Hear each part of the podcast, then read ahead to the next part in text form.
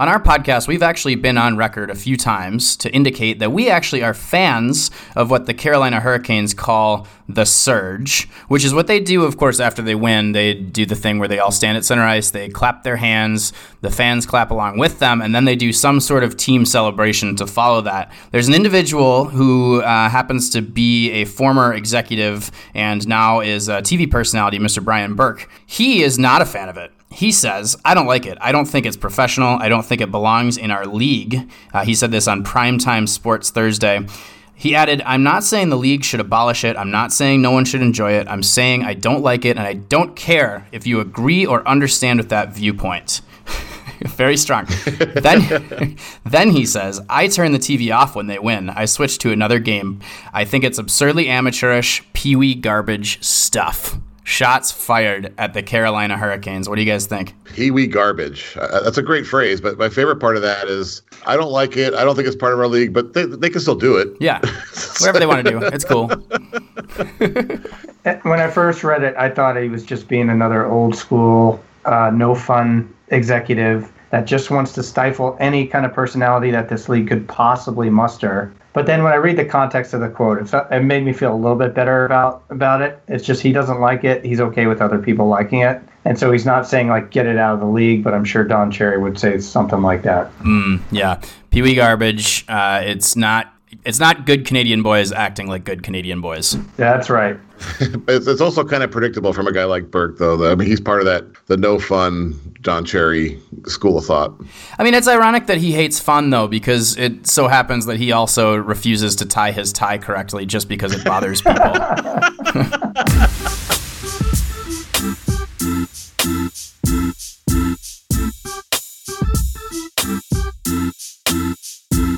It's the Sound of Hockey episode 12. Yes, we made it 12 weeks. We are recording remotely today because, like John on one of our previous episodes, being in New York, I actually am in New York currently. So, uh, so we are not all in in Bar Down Studios today, but we are happy to still be bringing you this wonderful podcast. Uh, lots to talk about today. We had quite a bit of NHL news that happened over the past week since we recorded last. Uh, before we get started with anything, let's start with our five star reviews, as we love to do. We had a couple that came in. First one comes from Sully6790. It says, I'm hooked. Excellent podcast. Crap Weasels for life. There you go. Next right on, one. Sully. Yep, right on Sully. Amelia, uh, 07, uh, well, is that Amelia 007? Ooh, 007 could actually be uh, a spy. I don't know. Uh, this Probably one. Andy. This one says, Andy Ide is amazing with six exclamation points. it says, Andy is the quote unquote best hockey talker in Seattle. I personally am a little bit offended that uh, Andy You got called be. out when, you know, I mean, we, John and I worked pretty hard here to be the best hockey talkers in Seattle. So for you to just be anointed as the best hockey talker in Seattle. Andy, um, is that your burner account? No, but I have I have a funny suspicion I might know that person. So. Oh, okay. Oh, okay. But it was not a coord- That was not a coordinated effort. Right, Oh, right. sure okay. it wasn't. Uh huh. You didn't put them up to it. On the topic of five star reviews, we tried a new thing last week called our five star question of the week, uh, in which we asked our listeners, "Hey, if you were to take shots with one NHL coach in the parking lot, which coach would it be?" It didn't work because nobody sent an answer to that, unfortunately. But it did get me thinking after we asked the question about who uh, who I would want to take shots with.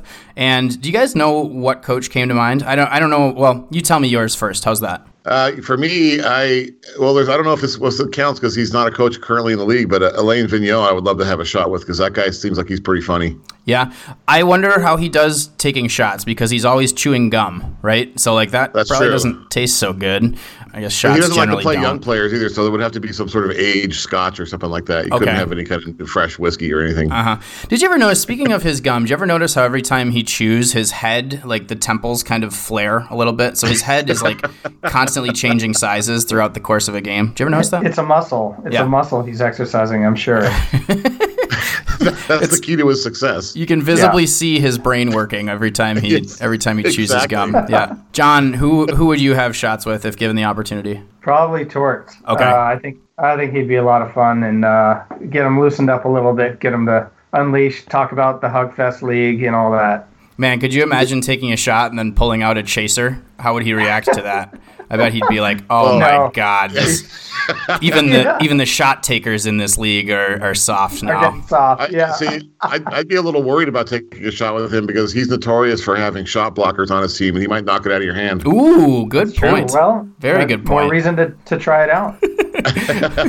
So what was interesting was the the guy that came to my mind surprisingly was Ken Hitchcock. I have no idea why that was. Whoa. It just sounded like it would be really funny to take shots with Ken Hitchcock.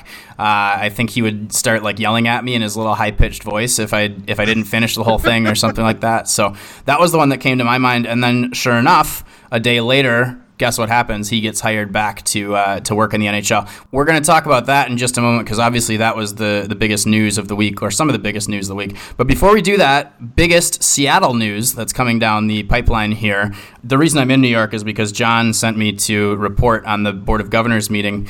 Um, so he he paid for this whole Two weeks trip. in advance. Two Yep. weeks in And, advance. and, yeah. and the board of governors meeting is in Atlanta, so you might want to get on a plane. All right, so that's not actually true. I'm not here to report on anything. I'm just here for fun. But the Board of Governors meeting is coming. Uh, what is it? Seven days away. How many more days before that hits? Depends on when the listener is listening to this. Okay, Dis- uh, it'll be December 4th. there you go. Um, yeah. So So if you're, if you're listening on December 4th, that's today. Congratulations. yeah. hopefully. What yeah. should we What should we be looking for here, John? Well, I mean, this this thing has felt on rails for a while, like we've we've said before. I would imagine it's going to be a full approval given, and what we need to look out for is the messaging around the season start. Uh, there's, you know, we've covered Daly's comments before, kind of hedging about a 2021 start date, um, which I think is still possible, but we'll see what Bettman has to say about it. I anticipate the target will still be 2020 start, but there's going to be a, a quite a bit of hedging in the messaging that, that Bettman or Daly give to the press. And it's it could be a hedge for the pending labor agreement with the ex- expiration of the CBA, which would be in that, that start in that season, or the construction timelines around the, the arena. Both are kind of significant, and I expect that's why I anticipate a hedge, and, and for good reason, because both of those could really throw off the start or make it a little bit disruptive to the start of a new franchise. So I expect that. Another thing I'm looking for is kind of the expansion rules. Sounds like it's already been confirmed multiple times that it's going to be the same expansion rules as Vegas, but it'd be nice to just get that one last time, get that final stamp because this is the final approval, and just make sure that the rules are the same. And I think that's that's favorable for the for the franchise in Seattle. Those would be pro crap weasels rules if they come through. That's right. Is it possible that uh, you know we hear Daly talk 2021 put possibility? When you think back to the October meeting, you know, that Wiki came out and said that there's still some questions they have to answer, and the league wanted a few things, you know, for this final vote. I'm wondering now, as we talk, if one of those things is some confirmation as, as far as timelines on constructions, and because that has that meeting hasn't happened yet, that may be why Daly, you know, does his thing where oh, it could be 2021. So I'm wondering if we might hear some more clarity on that coming out of this December 4th meeting, so Seattle will present more information to the group. I don't. I don't think there's anything open ended right now. Um, I don't think there's been been much in the last couple of months. I don't think there's anything going into this meeting other than getting all the board of governors together. Um, and I Sure. don't think if there's if there's like specifics and detail like that are kind of outstanding or still kind of up in the air, I don't think we're going to hear them. Just knowing how the NHL works and how these guys work, they're not going to be like super specific. It's going to be kind Yeah. of broad and it's going to be kind of like you know maybe and a lot of could be and the realistic timeline i think to know when we're starting is about another year from now probably next october i think we're going to have a good sense if we're going to be starting in in 2020 or 2021 and i i think there's got to be some kind of uh the a point of no return where you're either all in or you're or you're Sure. get on into the next season. I and i can't imagine that going much more than december of next year to hit the 2020 Yeah. and and realistically, I think it's probably going to be known in October of of 2019. I'm assuming. I don't want to assume. I shouldn't say assume. You know what they say about assuming? Yeah. But if this thing goes through, John, what's going to be your first celebratory beverage post news release? That is a good. You know what? People should tell us on Twitter what Ooh. my first celebratory. Oh, I I don't even know. Right? I haven't even planned much. I tried to keep it open. I think I'm playing hockey that night or the next night or something. I don't know. But, such, such a fitting um, celebration for you. yeah, yeah. So if I am playing that night, I'm sure I'll have a locker room beverage after the game. I don't know yet. I haven't I haven't thought too much about that. I guess I just I'm laser focused on that meeting itself. Not that I'm going to do anything to it, but making it official would be nice. You can just drink that in. One yeah. more thing, getting back to that that timeline discussion real quick. I, I almost think October or December next year it's too late to know because if they are going to play in 2020, they're going to have to start scouting players for the 2019 season. So you're going to need to know in September or August if you have a season in 2020. Um, because you're going to have to have players that you have to be ready for the draft. You're going to have to have scouting players for the expansion draft. So they're going to need to know next summer whether it's going to be 2020 or 2021. Well, well I mean that that's interesting, but I think it. I'm thinking more about the league itself, not mm-hmm. necessarily about because I think the local group here can go ahead and get those scouts, and they they bear the risk of paying those scouts ahead of time, even if they're not going to have a draft to draft players, right? So I don't think it's it would be that bad to kind of have a scouting staff a year early, or kind of like a skeleton staff um, a year early. So I, I understand what you're saying. But one thing I wonder about, and, and this is one thing it'd be interesting to hear your guys' opinions, is about how the GMs across the league are reacting to a to a variable start date. Meaning, is it 2020 yeah. or is it 2021? Because if it's 2021, everybody in the NHL we're seeing right now, you know, then there's a healthy amount of rookies. They need to be protected. Where if it's 2020, it's potential that they get a pass on on that, and they don't have to protect them. So that I think is is probably the bigger issue. And not that I'm super connected across the league, but I have heard that as much as we think front offices or you know the GMs are strategically thinking this out and really not making the same mistakes, the reality is they're not thinking too much about the expansion when developing their roster right now and the potential ramifications of that draft. I think it's something that they're going to cross that bridge when they come to it and probably just needed to know about a year ahead of time. Sorry, I think the tweak there for uh, NHL GMs is not going to be so much constructing their roster with that in mind. It's going to be that they just aren't going to make those trades that they that we saw with George McPhee in Vegas, where uh, a team is sending two and three players, you know, and, and various assets, draft picks, whatever, to protect a certain guy. They're just going to let yeah. the one guy get picked. They're just going to let the, the chips fall as they may. So that means that Seattle will probably have the opportunity to take even better players than Vegas had. But I, I think in terms of the amount of assets that are going to come their way as a bonus is is not going to be quite as prevalent for them. Well, and that's one of the secondary things that happened with Vegas that we haven't really seen the impact yet is all the draft picks they amassed. Right. So as far as sustaining their their run, uh, so I think you're right. I think Seattle could have you know some early success, but they're going to have to then earn it the rest of the way.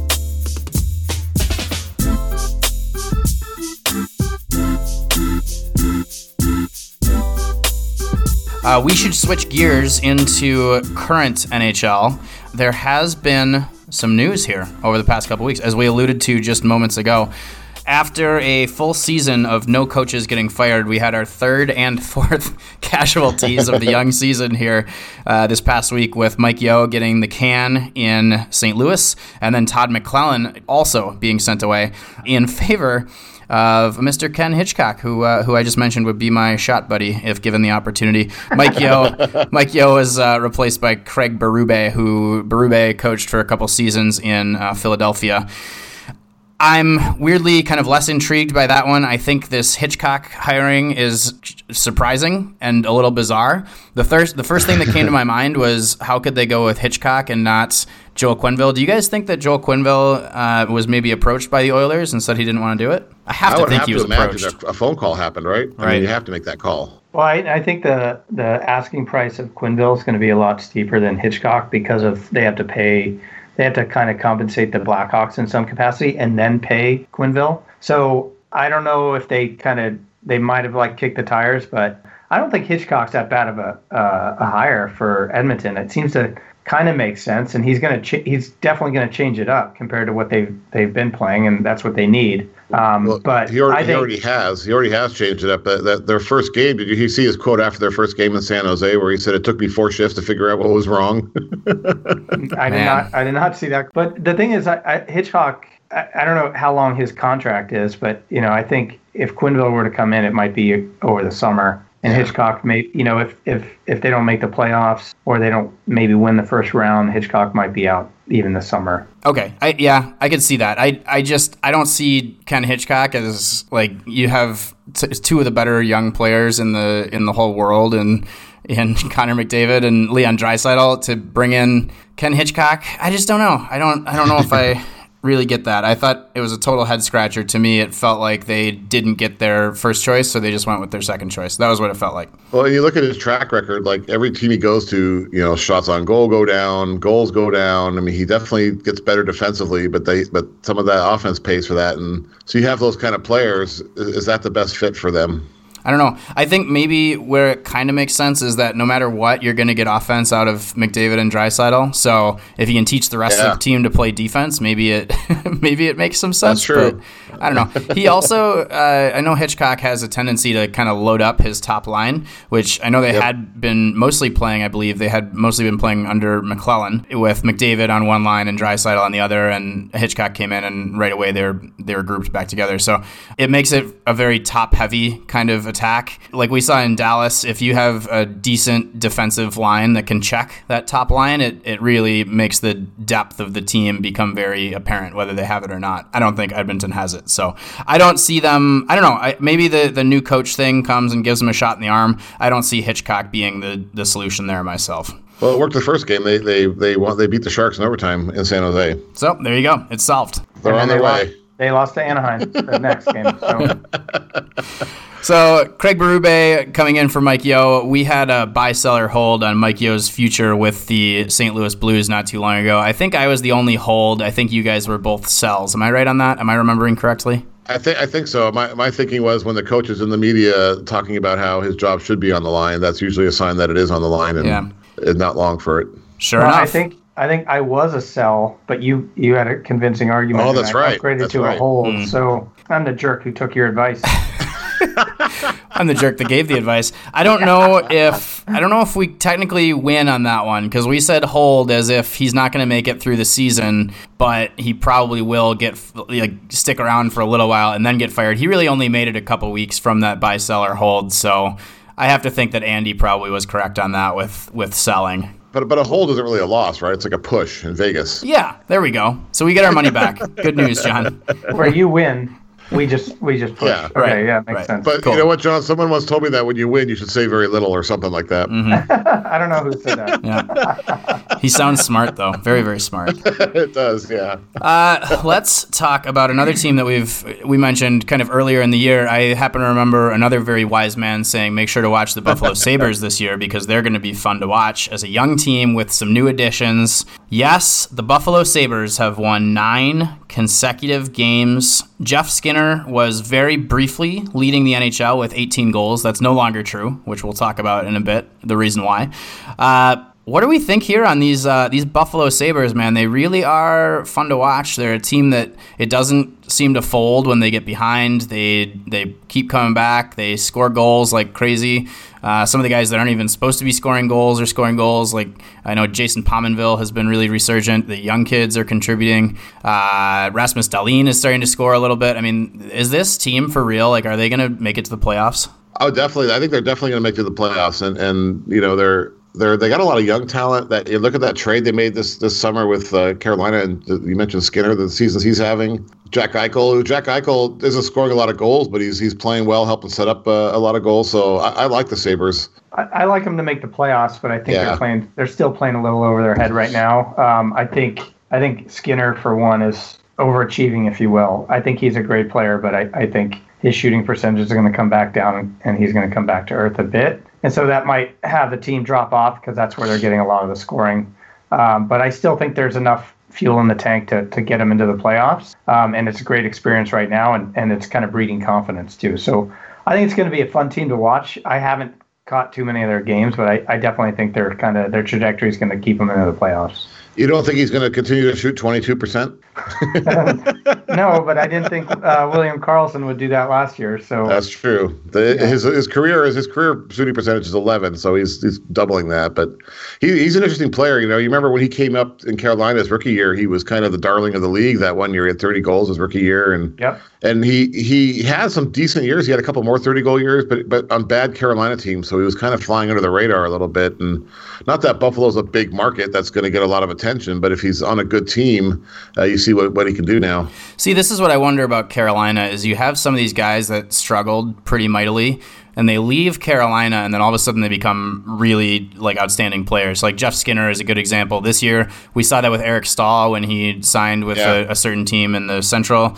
Uh, and who's the the guy on Calgary this year that got traded for uh, Elias Lindholm, right? Yeah. Yep, yep. So I mean, I, I do wonder like how much of it is just playing on Carolina. These guys don't maybe the, the roster isn't as strong as it is in other places, and they they go away and get the right players around him, and all of a sudden, I mean that's that's definitely what happened with Staal, right? They started playing him with with good players when he got to Minnesota, yep. and all of a sudden he started scoring again. So you just you wonder how much of that is Carolina, and maybe these guys. This is the real Jeff Skinner is the guy who's scoring 18 goals at the what 22 game mark or whatever we're at. So imagine how good Sebastian Aho is going to be when he gets traded. right. so one one thing I, I, looked at their schedule, the uh, Sabre schedule, and they haven't played the Leafs yet. They played one game against the Lightning and I think one game against Boston. So they still have like 14 games against those three teams, which tend to be the really good teams in the East. So I again, I think Buffalo is going to come back to earth a bit, and I think in the meantime they should get as many points as they can before they start facing those teams a little bit well, more regularly and in this streak, I think they've had a, they've won some of these urban overtime games, which I think is actually a good sign that they're able to win those close games. But come playoff time, those maybe not may not be wins. Uh, but uh, yeah, so so it's not like they're dominating uh, their opponents right now. That's a good point. I think what you're saying there is that the the schedule just hasn't had too much bite to it. Am I right? I sense a segue's coming up. Interesting that the word bite should come up because this past week, we had a certain rat, not the one that we normally talk about, but one on Andy's favorite team, the Vancouver Canucks, Antoine Roussel. What is it about the Canucks? This isn't the first Canuck that's been biting somebody, Andy. What's going on up there, huh? Yeah, Andy. I, I, I take no credit for Antoine Roussel. yeah. yeah. Credit or shame, I, I guess. Yeah, you know, obviously, the, obviously there was the, the infamous uh, Alex Burrows one in the in the final, but that was a long time ago. Um, I don't know. I, I, saw the I saw the the highlight of it. It was it was late in the game, and I think Roussel was kind of running around a little bit. You know, they were getting beat for nothing, and it's just ridiculous. And I, I did see some a funny thing on Twitter where somebody played that uh, his bite uh, on a split screen with Marchand's lick, and it was like "You be the judge" or something like that. that was me. I tweeted that. oh, was that you? Was yeah. That you? Okay.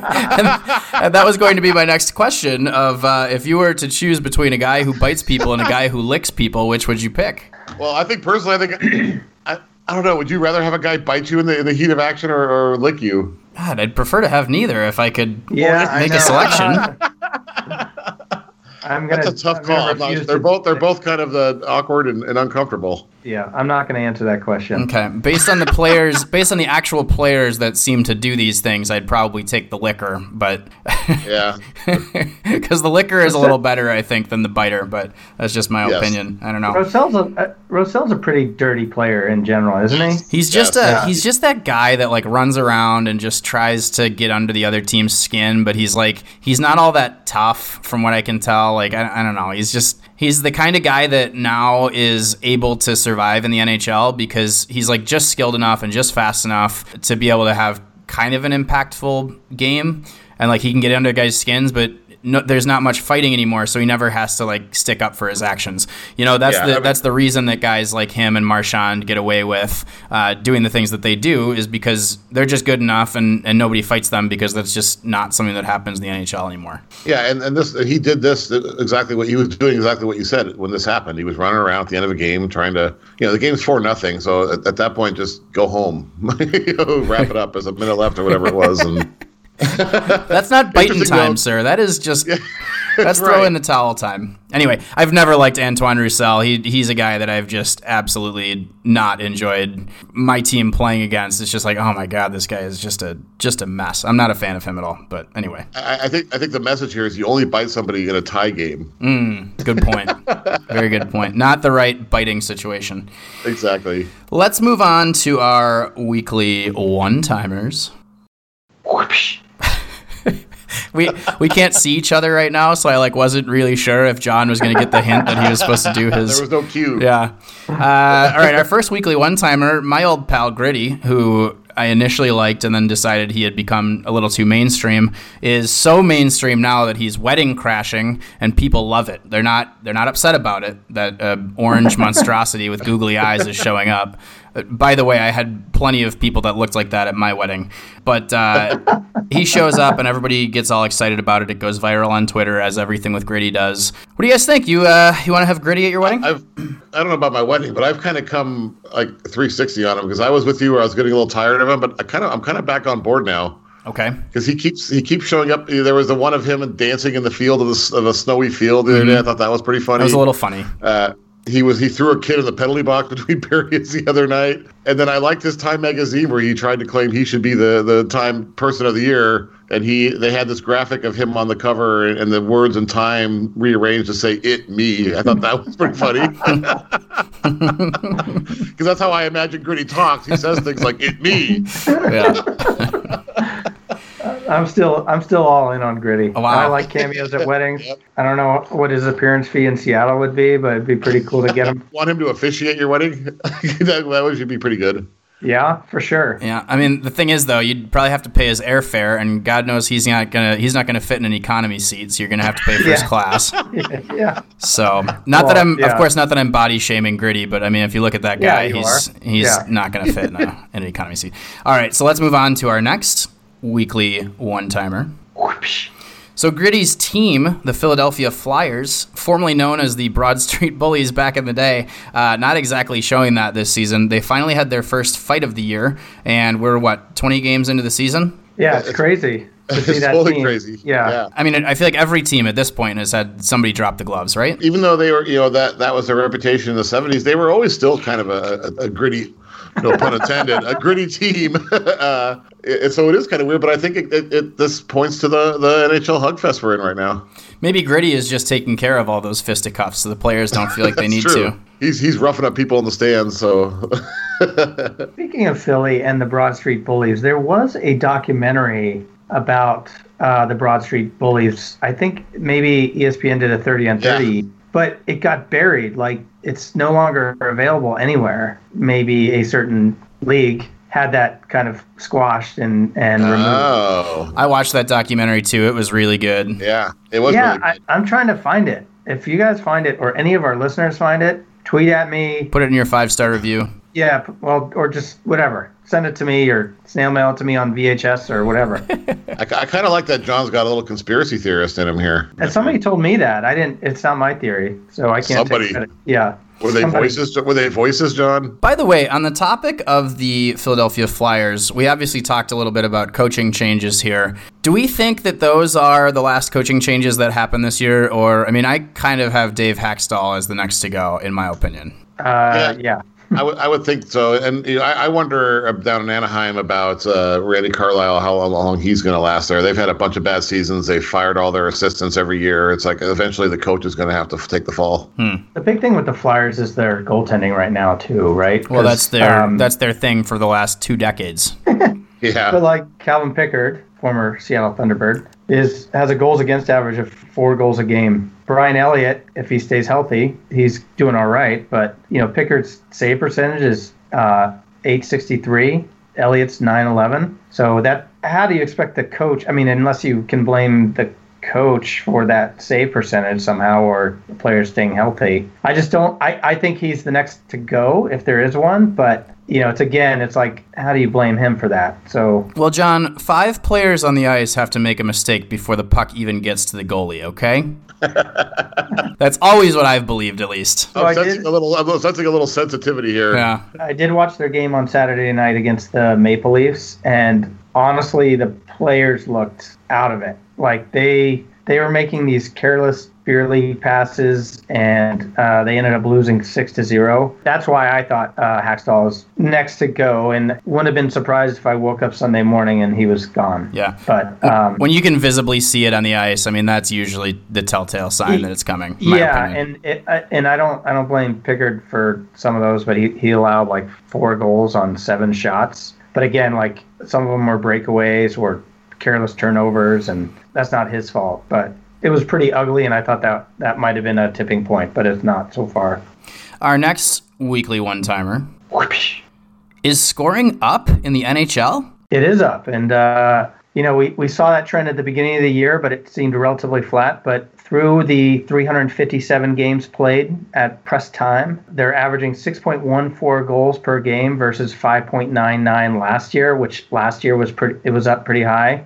We've had 35 10 goal games through the first 357 games. So scoring is up. And I want to dig deeper and see if this is related to uh, shooting more shots, or is this a potential goalie equipment change that, that is increasing the scoring? Mm. Yes. It's probably not one of those things, right? It's probably a, a combination of all those factors, I would think. Uh, but it's hard to say. Yeah, and it's hard to isolate any one thing. But if, if Yeah. shooting is up, that's usually a good sign. And then we, we talked about it briefly before, about a month ago. It was about the uh, pulling the goalie early, right? It seems like more teams are in tune with pulling a little earlier, so that's going to either force the issue, whether it be they get an uh, empty net goal at the end or they tie it up, which in theory adds two goals instead of just kind of riding it out. So scoring's up. I think it's a good thing. Well, you know, it's interesting you mentioned shooting. I, I I can't remember if I if I heard it. It might have been the Thirty One Thoughts podcast that I heard them talking about the modern day NHL player now. Most of them, almost you know, a lot of them, it's growing have shooting coaches where they never used to have them, something like that before. And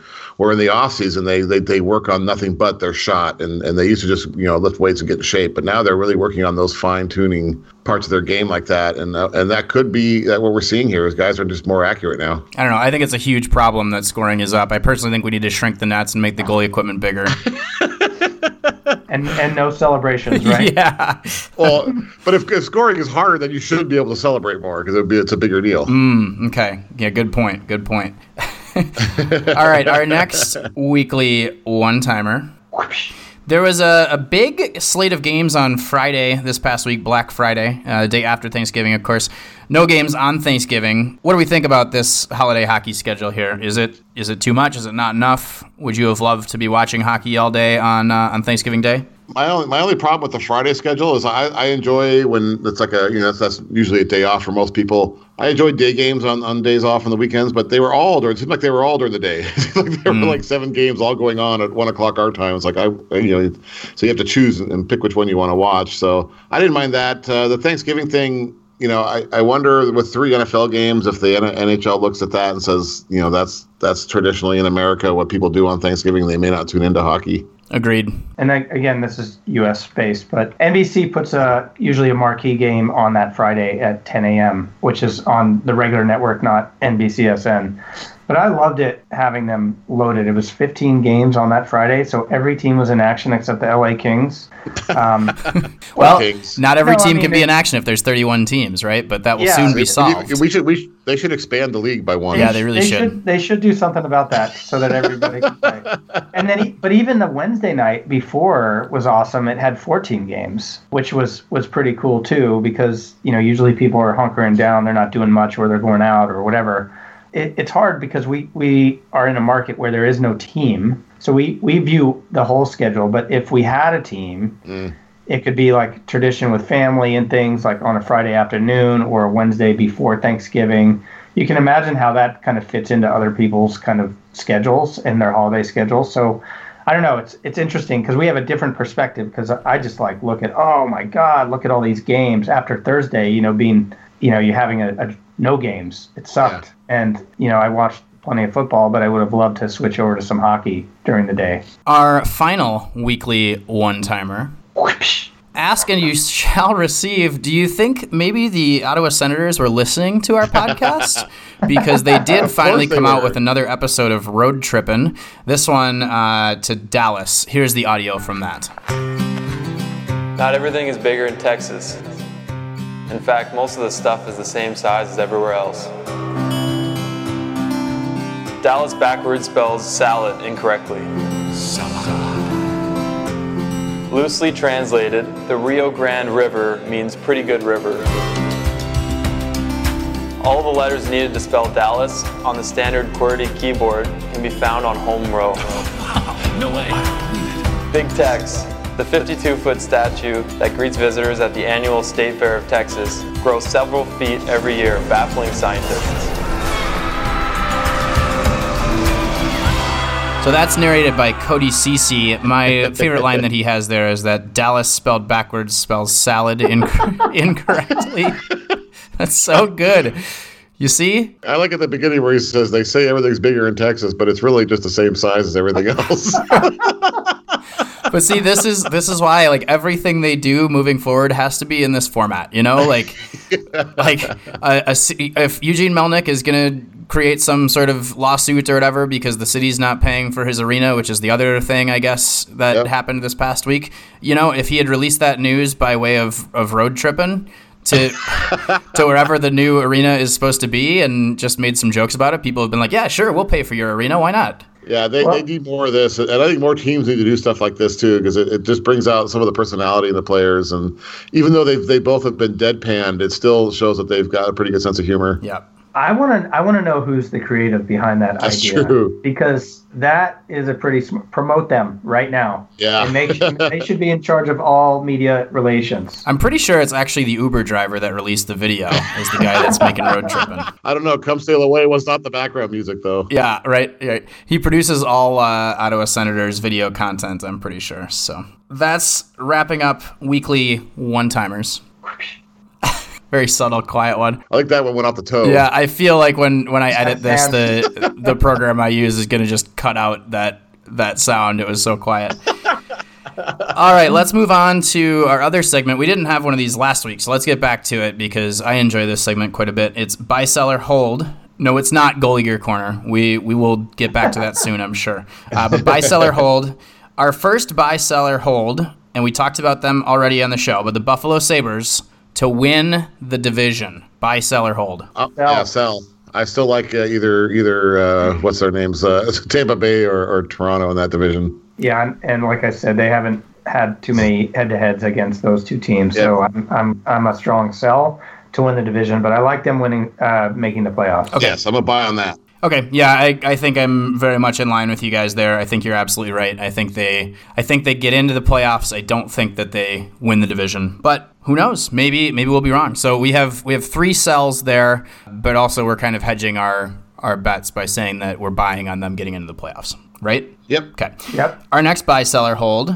Todd McLellan is the last coach fired in the NHL this season. A sell. I think we talked on this. I think there's a couple spots, uh, Hakstol and Philly, and, and I still wonder about Anaheim. Agreed. Yeah, I'm a sell. God, I, it's tough. I Hakstol's on my kind of radar, but I just don't see how you blame him for the for the, the goalie's performance. But Again, it's the defense. You know it's not the goalie. It's the defense. You're right. It's a save percentage. it's a save percentage that I'm worried well, about. quit giving them quit giving them such good looks, John. All right, it's a sell. yeah. It's a sell. I blame I blame everybody else on the team, Thank not you. the goalies. Thank you very much. And everybody else on the team is the fault of the coach. You put Cal Pickard on a good team, and you watch what happens. Yeah, totally. All right, so sell, sell, sell. Our next buy, seller, hold. The NHL should have games on Thanksgiving Day. Hmm. I'm right. a hold on this. I say I say buy. I don't think that they ever will because I don't think they want to go head to head with football.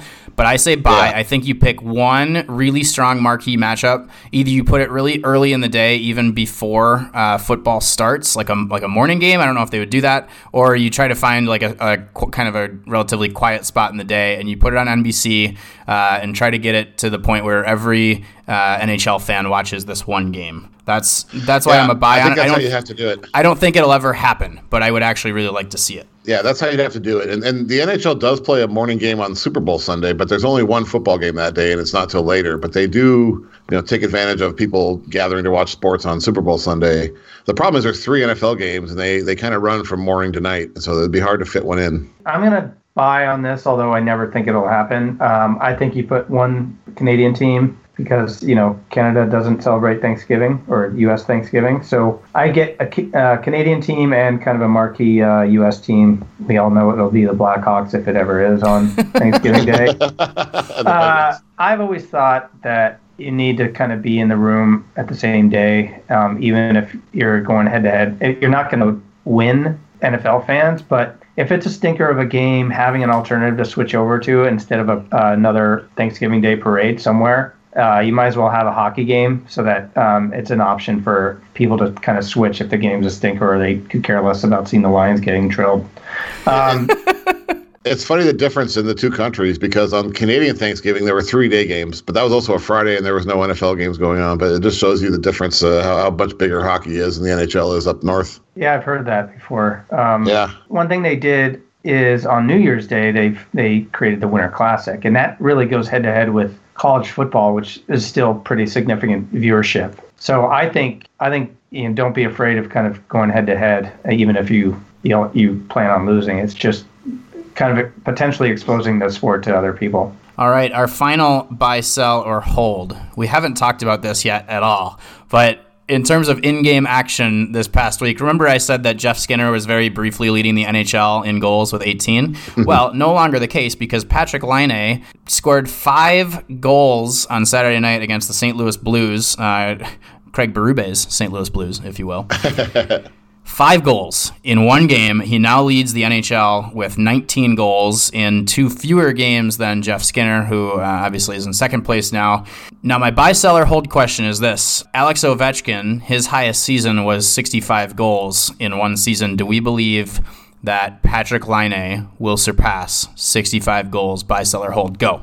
I'm going to say hold, but I really want to buy. Mm. If that makes sense. Mm. I, I, that's those are a lot of goals, and, and he's going to have to keep up a pretty strong pace. But I'd love to see it. 65 this year, Yep. and he's on pace for what? Currently, he's on pace for 70 goals. I'm gonna I'm gonna buy. You know what? Because I think he started a little cold, and so he's heating up. If he can stay hot for a bit, he's gonna. I, I'm I'm all in. I'm going buy. It's fascinating. I feel like he's weirdly been criticized this season for his play. He has. now He he's leading the NHL in goals, and it's like, Yeah. well, there you go. There's your there's your criticism. You can just take that and shove it.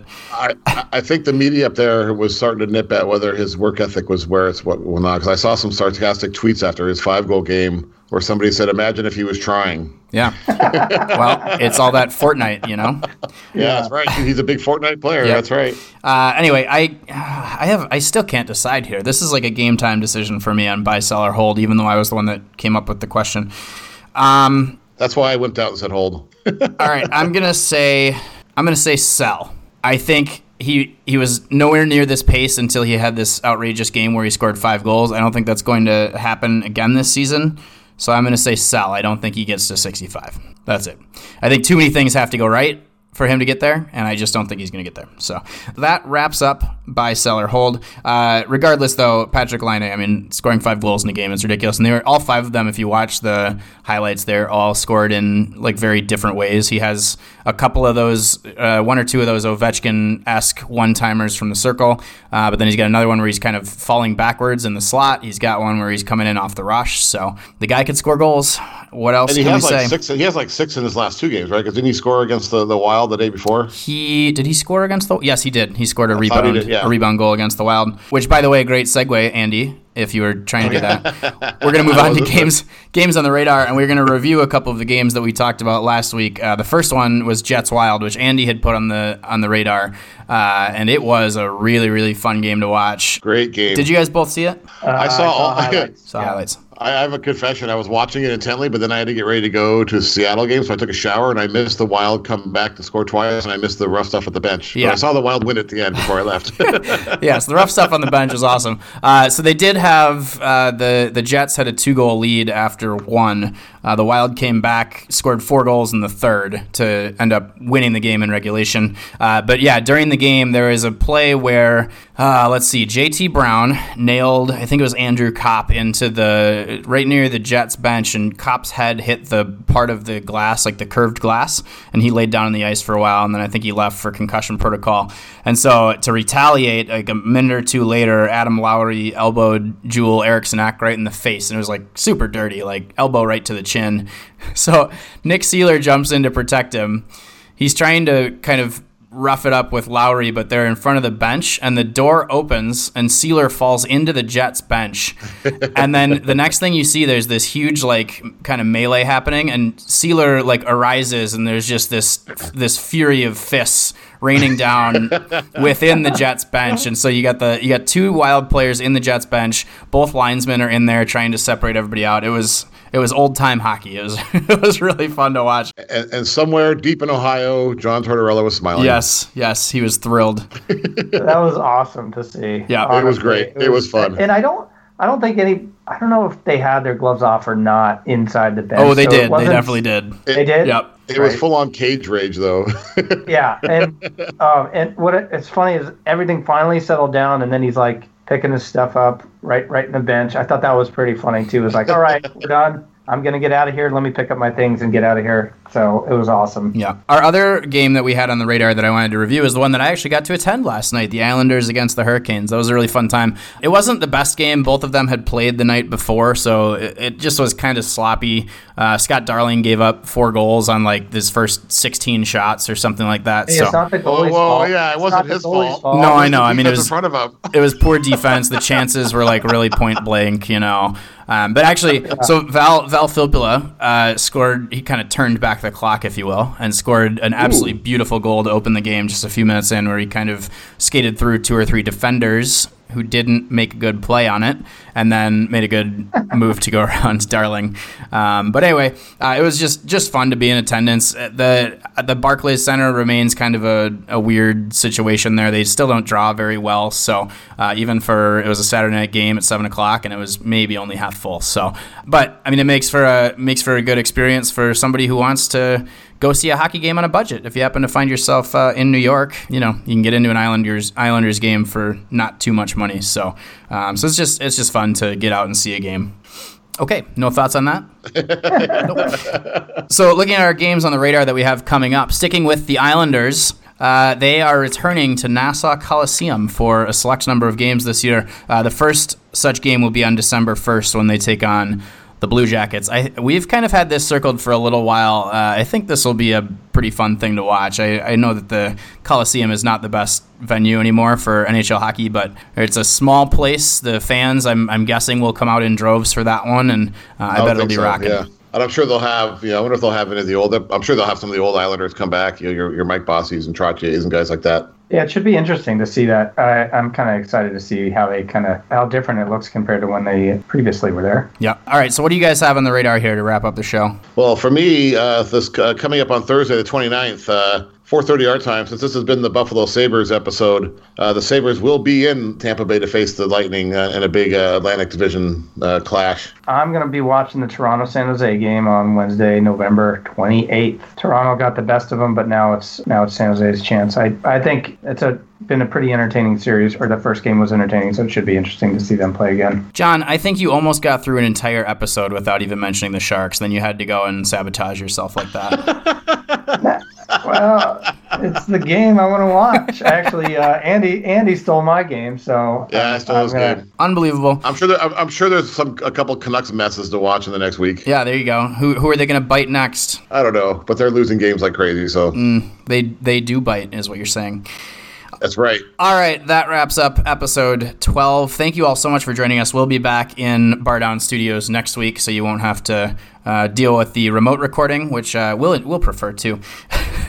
but thank you so much. Hopefully, you're all subscribed on Apple Podcasts and Spotify and SoundCloud and all that stuff. And make sure you leave a five star review for us. By the way, uh, we're going to try one more time at this five star question of the week thing. Our five star question of the week for you is Similar to our buy, seller, hold question, do you think Patrick Patrik Laine gets over 65 goals this season, and why or why not? So uh, let us know in your five star review. If we don't get any five star reviews, then we just won't do this again next week because clearly you don't like it. So. we'll, we'll, we'll, do the podcast next week, just not this part. yeah, it. yeah. Good point. Good point. anyway, thanks for joining, folks, and we will see you on the next episode of Sound of Hockey.